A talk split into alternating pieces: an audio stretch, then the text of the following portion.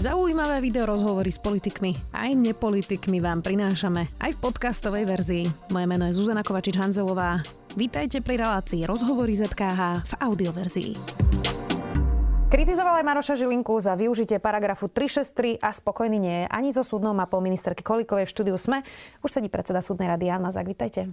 Ďakujem pekne, dobrý deň, prajem. Pán Mazák, my sme sa naposledy rozprávali, keď ste uh, vlastne vstúpili do funkcie predsedu súdnej rady. Keď to poviem tak nadnesene, to ešte len uh, v úvodzovkách boli pozatýkaní sudcovia. Teraz máme už aj špičky policie, šéfa finančnej správy, odsudený už je špeciálny prokurátor Dušan Kováčik. Takže my sme sa síce rozprávali, že ako von z tých stíhaní sudcov a o rok neskôr je to ešte horšie, ako sme si mysleli, ako sme sa rozprávali? Ani nie horšie, len ten proces úplne prirodzeným spôsobom pokračuje pokračuje tým, že sa odkrývajú nové skutky, ktoré sú zločinmi. A samozrejme pokračuje aj trestné stíhanie tých, ktorí boli pozatýkaní v dobe, keď sme robili náš prvý rozhovor. Už sa tam robia úkony, ktoré smerujú ku súdu. Robia sa tam aj niektoré úkony, ktoré znamenali uzavretie dohody o vine a treste. A takto pokračuje pomaly, ale istota očista, alebo ako by som povedal, zbavenie sa tých, ktorí v justícii nie sú hodní nosiť taláre, prípadne v bezpečnostných zložkách nie sú hodní toho, aby mali na sebe uniformu a tak ďalej. Takže ja to vidím ako proces, ktorý je kontinuálny.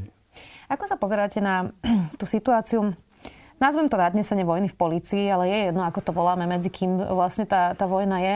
Už máme teda v rukách aj odôvodnenie e, prepustenia vyšetrovateľov z väzby, kde sa teda hovorí o vplyvňovaniach práve sískov a inšpekciou. Tak pre bežného občana, ktorý už sa v tom možno strátil, čo by ste mu na to povedali?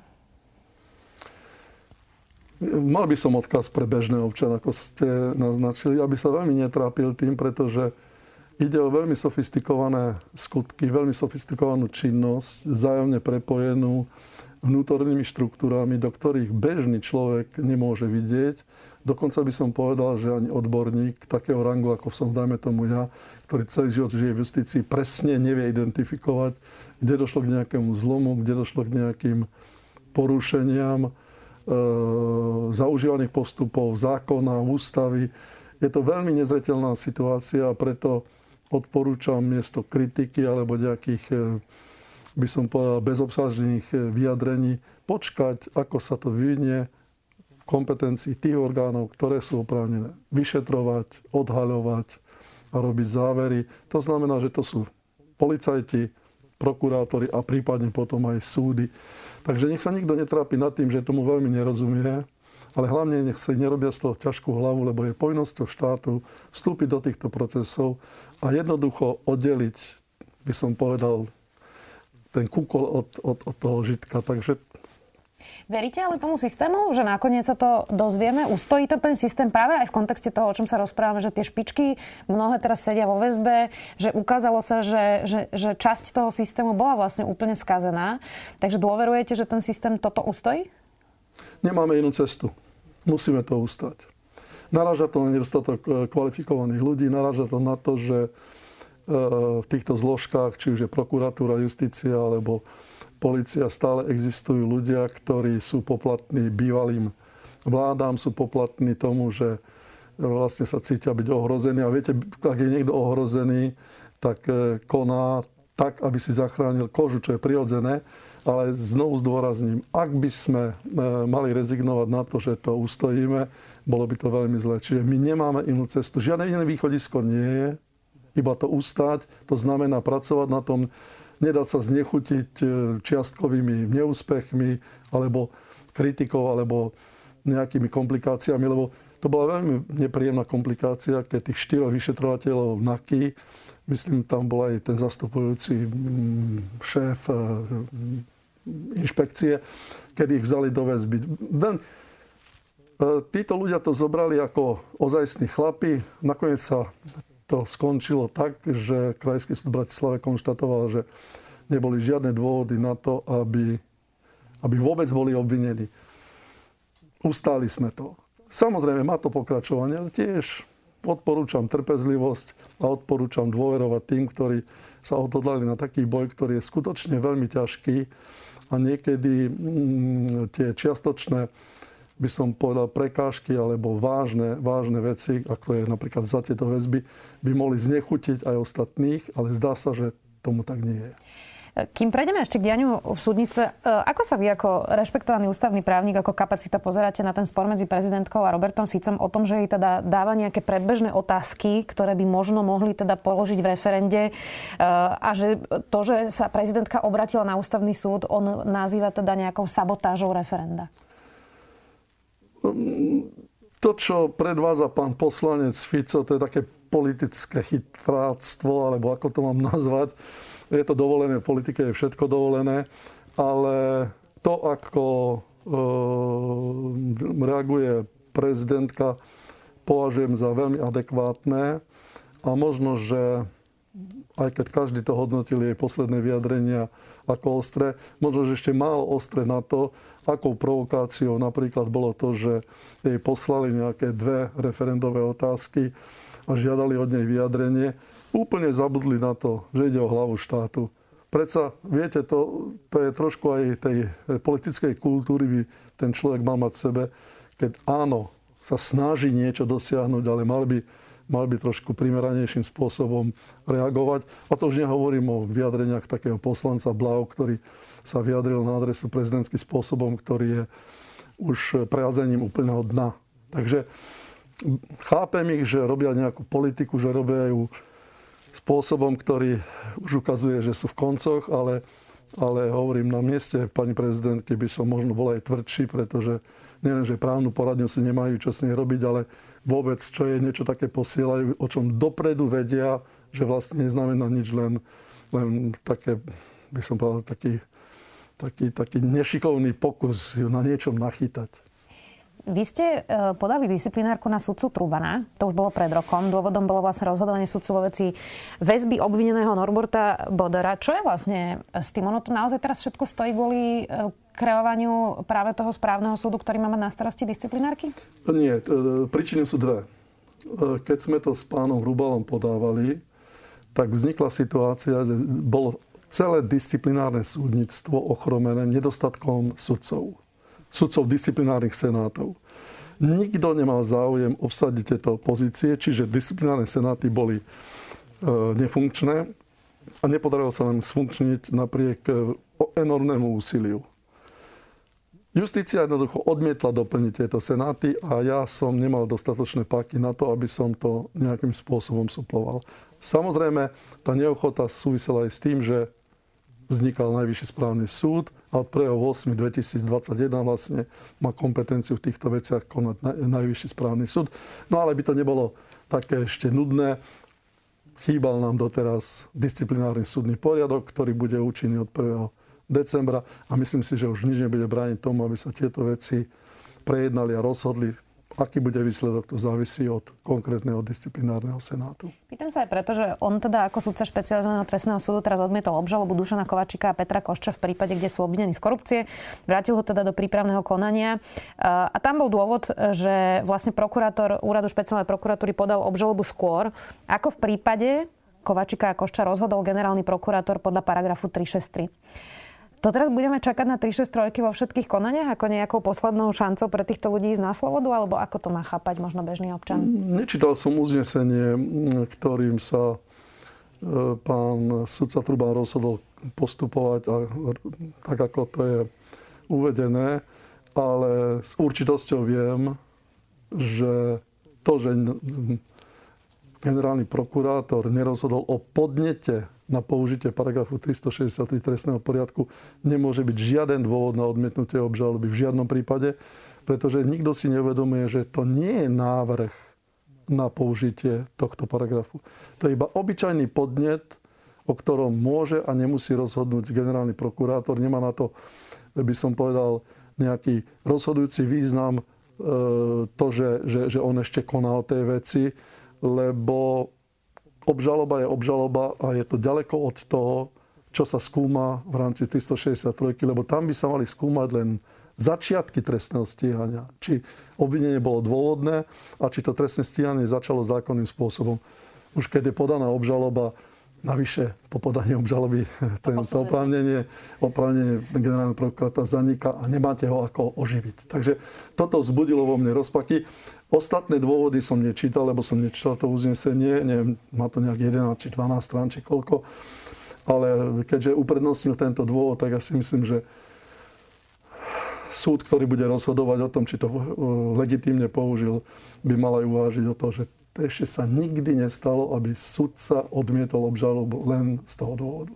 Už keď sme pri tom paragrafe 363, vy ste chceli na súdnej rade presadiť stanovisko, ktoré bolo inak dosť kritické voči tomu použitiu 363 generálnym prokurátorom Marošom Žilinkom práve pri prepustení Vladimíra Pčolinského na slobodu. Písalo sa v ňom toto, citujem.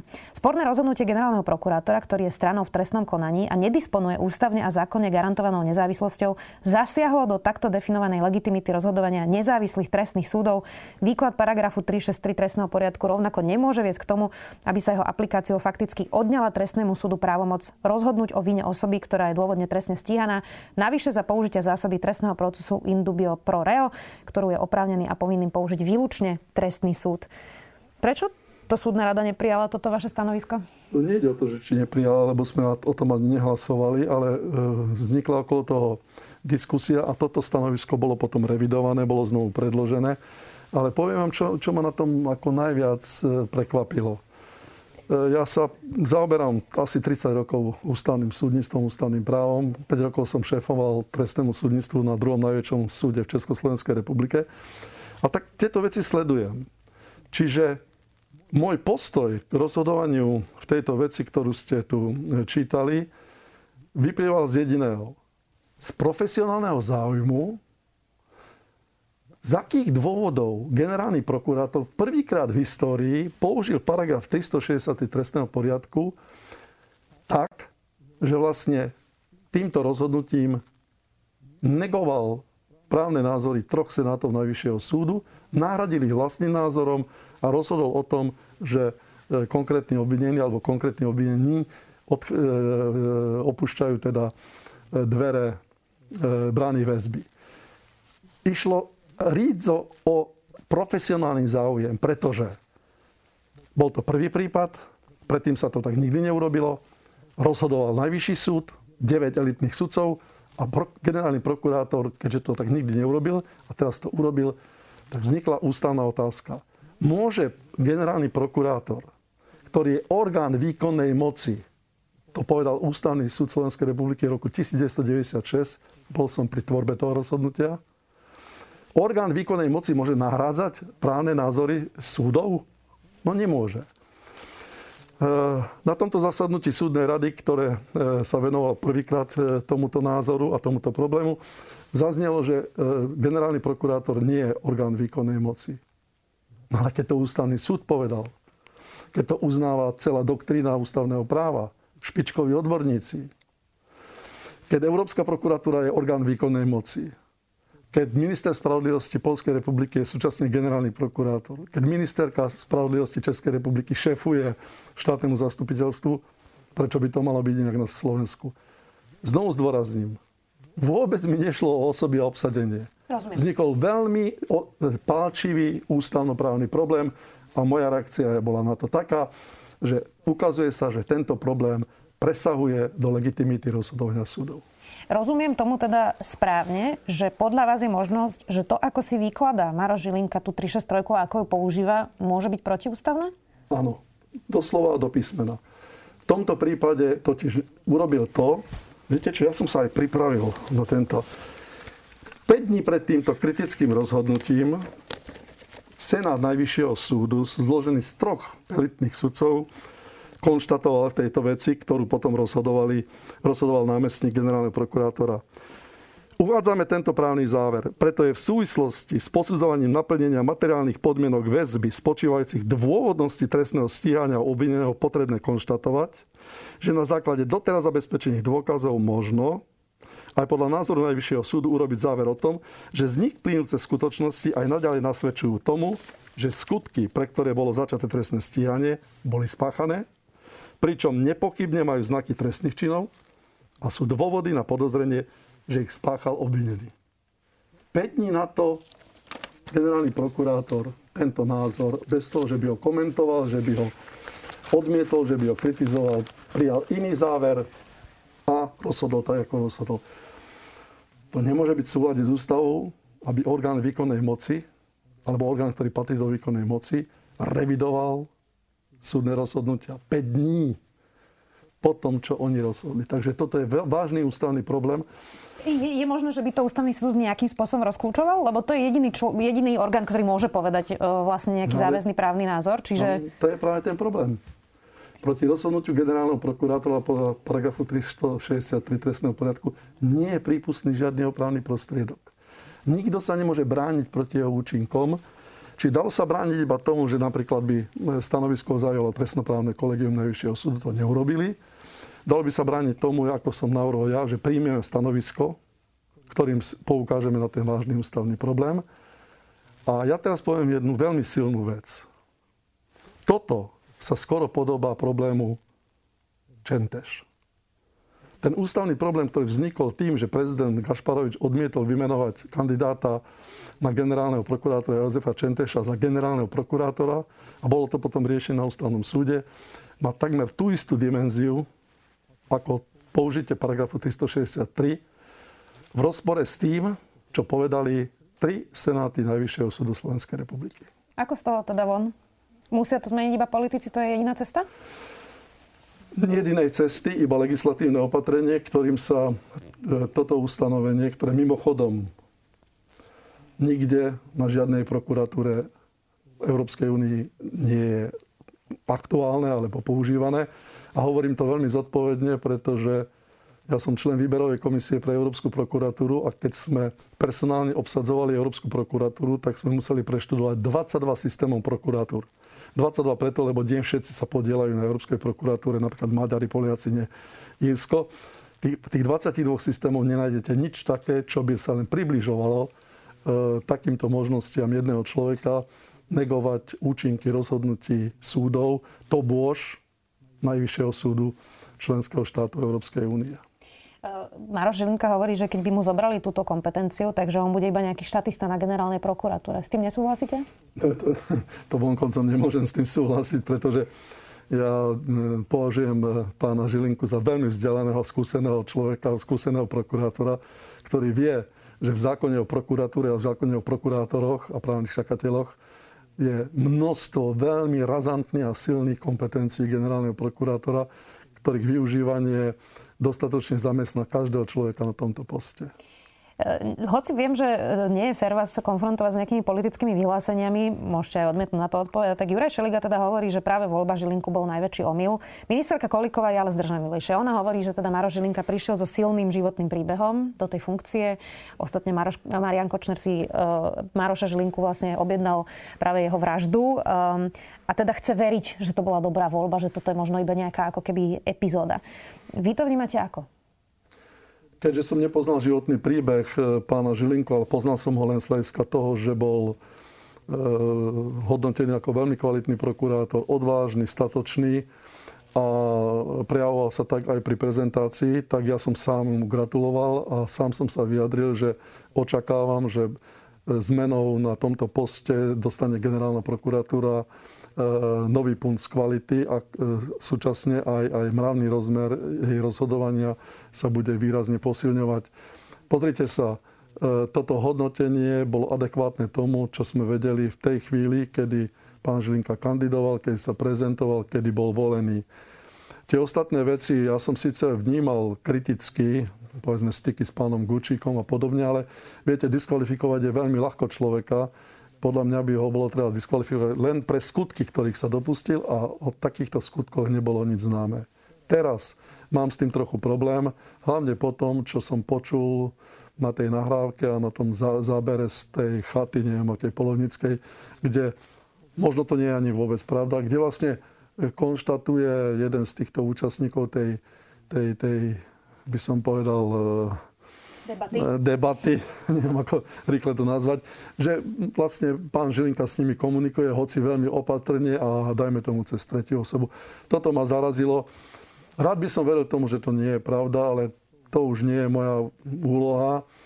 A preto by som sa vrátil k vašej otázke. E, ja by som nebol schopný e, v čase, keď bol pán Žilinka volený za kandidáta na generálneho prokurátora, odmietnúť jeho kandidatúru, lebo by som nemal dostatok takých poznatkov, ktoré by boli relevantné. Takže jeho voľba e, v podstate by mohla obstáť. I keď tam boli kandidáti, ktorí boli mimoriadne takisto zdatní a možno, že menej poznačení nejakými vzťahmi, ale to je vždy o politickom rozhodnutí, ktoré padlo tak, ako padlo. Samozrejme aj to ma zarazilo, že získala štoľko hlasov, pretože ako náhle ho podporili, dajme tomu z politickej strany Smer SD, tak to už v našich kruhoch stále tak zbude takú určitú pozornosť, že prečo ho podporili. No, tak to už je otázka, na ktorú ja neviem odpovedať.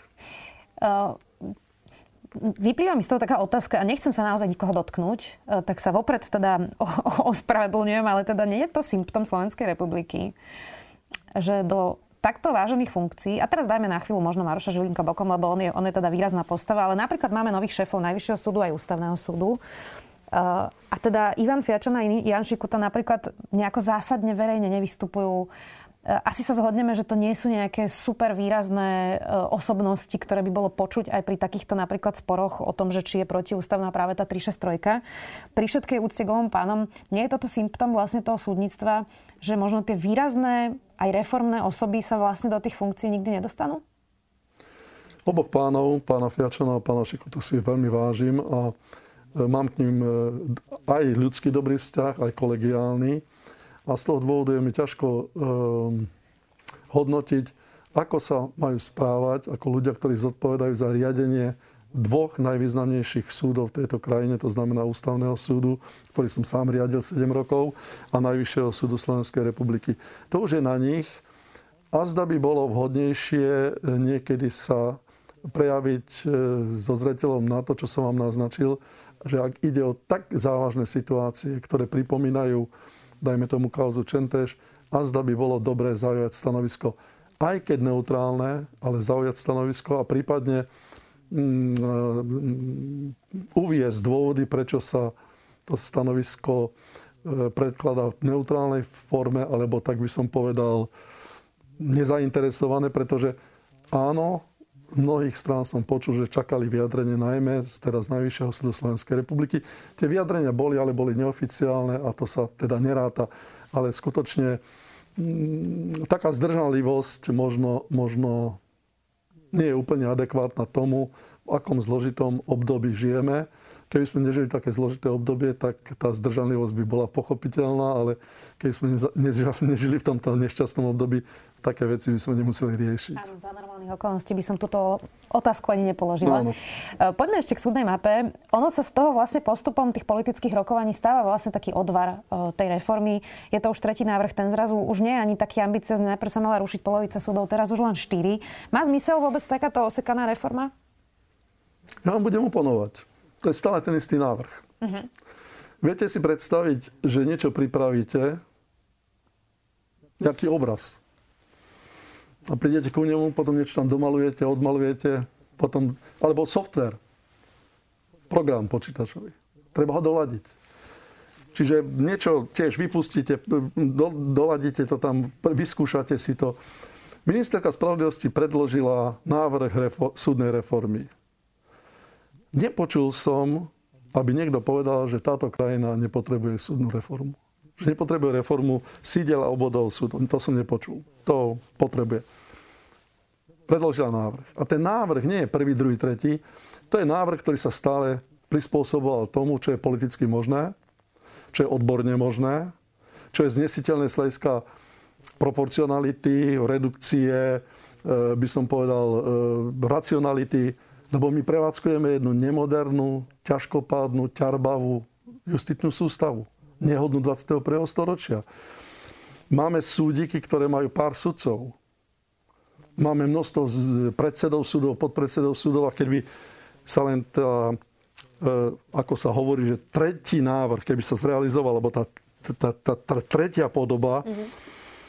tak len to, čo viem, bez ohľadu na to, že kde budú sídla a vody, by sa ušetrilo 60 cudcovských miest. To znamená, že by 60 cudcov sa uvoľnilo z funkcionárskych miest, aby sa plne venovali rozhodovacej činnosti, čo pri obludných, zbytočných prieťahoch, ktoré sú v tejto krajine, za ktoré platíme milióny eur, by významne prispelo. Čiže áno, hovoria, tak dobre sa zle komunikovalo. Aj tá komunikácia sa postupne zlepšovala. Dobre, čiže tento tretí návrh je lepší ako ten prvý?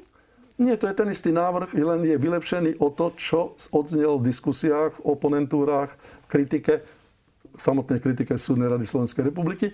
A sa to približuje tomu, čo by sa už mohlo, eh, ako by som povedal, implementovať.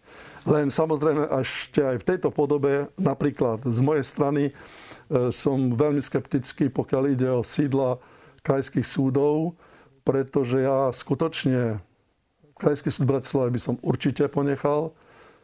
Som rodený Košičan, ale už to teraz poviem, že aj Krajský súd v Košicách by som ponechal. A sú na to dôvody, ktoré, ktoré, ktoré sú veľmi by som povedal, racionálne z hľadiska historického, z agendy, z špecializácie, z hľadiska skúseností, z právnej pomoci. A z veľkej časti to platí, dajme tomu aj pre Banskú Bystricu. Čiže môj názor je taký, že vráťme sa pred 1. január 1997, kedy Mečiar atomizoval celé súdnictvo veľmi nešťastným spôsobom. Ale keď sa máme vrátiť, tak to odskúšané Bratislava, Banská Bystrica, Košice skutočne e, má svoje racio. Pokiaľ ide o okresné súdy, tam um, mestské súdy v Bratislave a v Košiciach, to, sú, to, to je veľmi dobrá idea, ktorá keď sa vhodne bude uvádzať do praxe, tiež významne pomôže, najmä pri znižovaní zostatkov vecí a odstraňovaní zbytočných prieťahov. V roku 90 som krátky čas šéfoval Mestskému súdu v Košiciach. Vtedy sme mali 45 sudcov. Bez počítačov. Nebol to žiaden problém. Čiže ani teraz, keď je doba, kedy máte plno počítačov, plno techniky, IT, to sa všetko dá zvládnuť a pokiaľ e, sa pamätám, ministerka bola nedávno v Paríži. Ja samozrejme, ja žijem v Luxemburgu, tak viem dobre, že Parížský mestský súd má vyše 330 e, sudcov. To je všetko zvládnutelné. My musíme to racionalizovať, ale hlavne musíme skutočne tie obludné prieťahy odstrániť a musíme zabezpečiť to, že nie je možné, aby tak boli sudcovia a sudkyne tejto krajiny nerovnomerne zaťažení. Okresný súd Bratislava 1, bol som tam nedávno na dve hodiny. Sudca má 800 spisov na stole a nechcem teraz spomínať iné okresné súdy, kde sudca má 50. Rovnaký plat. Tá reforma sleduje aj toto, aby sa tá ľudská energia rozložila vytvorením väčších obvodov, aby sa vlastne zaťažili sudcovia a sudkyne proporcionálne. Ale napriek tomu si aj dnes myslím, že každý, kto pôjde robiť na Bratislavské okresné súdy alebo Mestský súd v Bratislave, by si zaslúžil úplne tak, ako je to obyčajne, eh, inde obvykle, príplatok. Lebo to nie je len eh, množstvo vecí. To je stres, napätie, hroziace vyhorenie, to veľmi rizikové faktory sú na týchto súdoch, ktoré sú veľké mestské aglomerácie. Bratislava, Košice, Žilina, Banská Bystrica, dajme tomu aj Nitra, Trnava. Nad tým treba robiť. A toto vyžaduje súdnu reformu. Hádam, nechceme, aby každý s ňou súhlasil. No, tak to, to nikdy sa nestane. Ale mal by každý súhlasiť s tým, že platíme si ozaj neuveriteľne drahú súdnu sústavu. No, to, som rada, že ste to povedali, že nebude s tým asi každý uh, súhlasiť. Ostatne sme tu teraz o tom uh, diskutovali aj s politikmi, ktorí to na konci dňa majú na stole, ale ja som sa vás toto pýtala aj pred rokom. Ako si vlastne sudcovia uvedomujú, v čom tu my žijeme, uh, keď opäť raz je to môj občianský pocit teraz, protestujú akurát tak proti niečomu, čo sa dotýka ich vlastného komfortu a pri všetkom ostatnom sú ešte stále ticho. Väčšina z nich. Možno je to určitým spôsobom taká prirodzená vlastnosť človeka, že chráni si to svoje, ten svoj komfort a svoje pracovné prostredie a svoje e, zaužívané zvyklosti a modus operandi. To by som vedel pochopiť. E, ale neviem pochopiť, ak e, sa odmietajú jednoducho čísla. Lebo máme čísla, ktoré sú skutočne odstrašujúce. My bez reformy, bez súdnej reformy, sa nezbavíme zbytočných prieťahov. A keď chce niekto počuť, čo to znamená zbytočný prieťah, tak nech si pozrie, dajme tomu, ako sa nariadujú pojednávania na okresnom súde Bratislava 1, že sa nariadujú dva roky dopredu. Teraz sa stala taká vtipná situácia, že prišla advokátka s klientkou e, sa hádať na súd, že prečo nepojednáva súdkynia 27. septembra. No preto, lebo to pojednanie bolo naredené 27. septembra 2022. Aha. A to sú tie veľké súdy. A to my bez e, reformy neodstránime. My to budeme vliesť ten balík, ktorý sa nabaloval tu posledných 10-12 rokov, do nekonečná. Hmm. Budeme platiť milióny. A ja som minule tak e, trošku si to prepočítal. Sme zaplatili za dva roky toľko na e, základe nálezov ústavného súdu, čo by stačilo na vybavenie 30 súdov špičkovou IT technikou. Na prieťahoch, myslíte? Na prieťahoch. To proste čísla nepustia. A nepustia čísla ani to, že ďalší taký príklad, som sa milé tak zasmial, keď jeden z tých súdov menších, máme výborné výsledky, fungujeme, všetko vybavujeme. No áno, majú zlomok agendy toho, čo má Bratislava, Košice, povedzme Nitra alebo, alebo Žilina. Zlomok. Tak, to, tak ja od roku 78 pôsobím v justícii dodnes. Tak to je samozrejme, že na okresnom súde v Rožňave je to pohodička. A ja idem ku obchodné, e, sudcovi z obchodnoprávneho úseku na okresný súd Bratislava a on tam má tisíc spisov. Čiže ku tomu v poradí 987. sa dostane o 4 roky. A čo ten účastník konania? Hovorí sa, budeme ďaleko cestovať. No ale tak radšej pocestujem 50 kilometrov, ale nebudem čakať 4 roky. A tieto všetky racionálne argumenty sa odmietajú spôsobom, ktorý je veľmi nešťastný. Jednoducho sa odmietnú. Ale dôvod, keď to porovnáte, O tom už nie je nikto ochotný diskutovať. Populizmus asi najskôr. Poďme ešte no. na ďalšiu tému. Je teraz debata o pani Mišikovej a jej členstvo v súdnej rade. Zacitujem ministerku Kolikovú. Toto vnímanie určite ovplyvňuje aj to, že či členovia súdnej rady majú v očiach verejnosti vysoký kredit. S ohľadom na zastupovanie klientov ako obvinených pani Mišikovou v kauzach, ktoré sú spojené s vyšetrovaním korupcie, by bolo pre dôveryhodnosť súdnej rady ako aj celého systému justície lepšie, keby s takýmto bremenom členovia v súdnej rade nesedeli. Tak aký je váš pohľad na to? Lebo pani Mišiková na to zareagovala, že veď ona sa v tých konkrétnych prípadoch vie namietať a nebude tam prítomná. Stačí to? Alebo ste na strane pani Kolikovej, že by bolo lepšie, keby toto bremeno si niektorí členovia súdnej rady neniesli? Ja už som povedal, ne, neviem komentovať e, pani ministerku, ale musím vám povedať, že členstvo Evy Mišikovej v súdnej rade pridáva na dôveryhodnosti a dobrej povesti súdnej rady Slovenskej republiky za tú skúsenosť, ktorú mám za rok a 4 mesiace, musím povedať, že sa prejavila vždy veľmi pevná, aj v názoroch, aj pri tom, čo mu hovoríme mravnosť, etika. A samozrejme je profesionálne tak zdatná, že vždy, ak sa konzultovali veci, ktoré súvisia s jej profesionalitou a s jej takmer 50-ročnou e, právnou praxou, vždy veľmi účinným spôsobom prispela mňa v tomto kontexte vôbec nikdy nezajímalo, nezajímalo to, že koho obhajuje, lebo to je advokátske povolenie. A dokonca e, ja som sa až na poslednú chvíľu dozvedel, že koho každého obhajuje, lebo ja s ňou mám aj ľudský dobrý vzťah. Ale prečo aby som sa jej mal pýtať na to, koho obhajuje, to je jej povolanie, slobodné povolanie.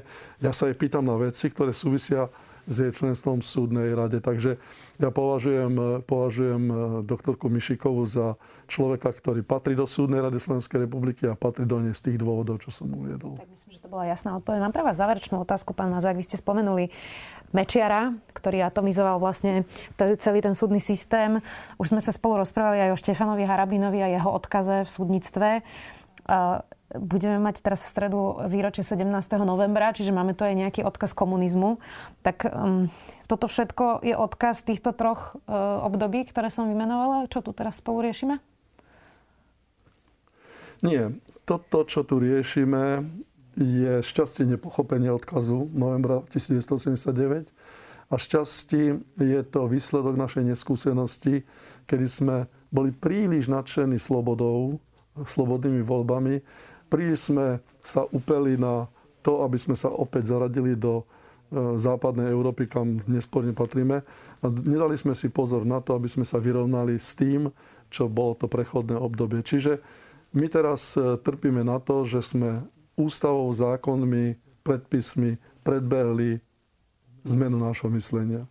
Naše myslenie žiaľ zostalo dosť ukotvené v bývalom režime a prenieslo sa to do tých e, e, rokov po Nežnej revolúcii a prenieslo sa to v tom najhoršom slova zmysle, že slobody, práva, možnosť e, demokracie sa nakoniec vyvrbila do tej miery, že umožnila takýmto ľuďom, ako bol pán Mečiar, vládnuť tejto krajine a takýmto ľuďom, ako je Štefan Harabín, sa justícii správať diktátorským spôsobom, ktorý samozrejme veľa, veľa, veľa uškodil tejto justícii a uškodil jej do tej miery, do akej aj do, teraz cítime následky toho, pretože e, žiaľ to musím takto povedať, je veľa, veľa nie, ale je dosť takých sudkyň a sudcov, ktorí ešte stále so smutkom spomínajú na tú dobu, keď on bol predsedom Najvyššieho súdu, prípadne bol ministrom spravodlivosti, pretože mali z toho osobné, osobné výhody, postupy kariérne a podobné benefity. Martin Milan Čimečka, novinár, e, povedal pri príležitosti výročia 17. novembra, že on má pocit, že práve tá hm, vojna v policii alebo zápas o právny štát, možno zápas proti korupcii, že to je vlastne novodobá e, výzva, novodobá revolúcia dnešnej generácie. Vnímate to rovnako, že u vás to bol ten 89. a možno pre moju generáciu toto je ten zápas o slobodu? Teraz je to zápas ani nie tak o slobodu, lebo slobodu máme. Slobodu máme garantovanú v ústave, slobodu máme fakticky garantovanú. Teraz je to skôr o to, ide o to, že aby sme skutočne sa pokúsili všetky obsahové zložky princípu právneho štátu uviezť do, do života, čo je veľmi ťažká úloha pre policiu, prokuratúru a súdy, pretože skutočne niekedy sa mi zdá, že ten právny štát je úplne cudzie slovo pre každého ale on je veľmi, veľmi konkrétny ten pojem. A veľmi, veľmi by som povedal súvisí s tým, čo ja nazývam spravodlivosť. Čiže my by sme teraz mali zabojovať o to, aby v tejto krajine začala vládnuť spravodlivosť. A spravodlivosť v každej jej podobe, pre každého rovnako a pre každého zrozumiteľným spôsobom. Zatiaľ tá spravodlivosť skutočne, bohužiaľ musím to konštatovať, bola iba pre našich ľudí a ešte máme tu rezidua tohto, tohto stavu. Tak dúfam, že sa dopracujeme aj ďalej a že keď sa tu o rok opäť stretneme, tak budeme môcť bilancovať lepšie. Ďakujem veľmi pekne, že ste si našli čas. Predseda súdnej rady Jan Mazák. Ďakujem pekne. Počúvali ste podcastovú verziu relácie Rozhovory ZKH. Už tradične nás nájdete na streamovacích službách, vo vašich domácich asistentoch, na Sme.sk, v sekcii Sme video a samozrejme aj na našom YouTube kanáli Denníka Sme. Ďakujeme. Ako lietajú lietadla? Je náš svet hologram? Ako fungujú okuliare na farbosleposť? Sme vo vesmíre sami? Odkiaľ prichádzajú komety? A ako sa žije na vesmírnej stanici? Moje meno je Jozef. Moje je Samuel. A na takéto otázky hľadáme odpovede vo Vedatorskom podcaste. Ktorý vychádza pravidelne každý týždeň v útorok. Nájdete ho na všetkých podcastových aplikáciách. A na stránkach denníka Sme.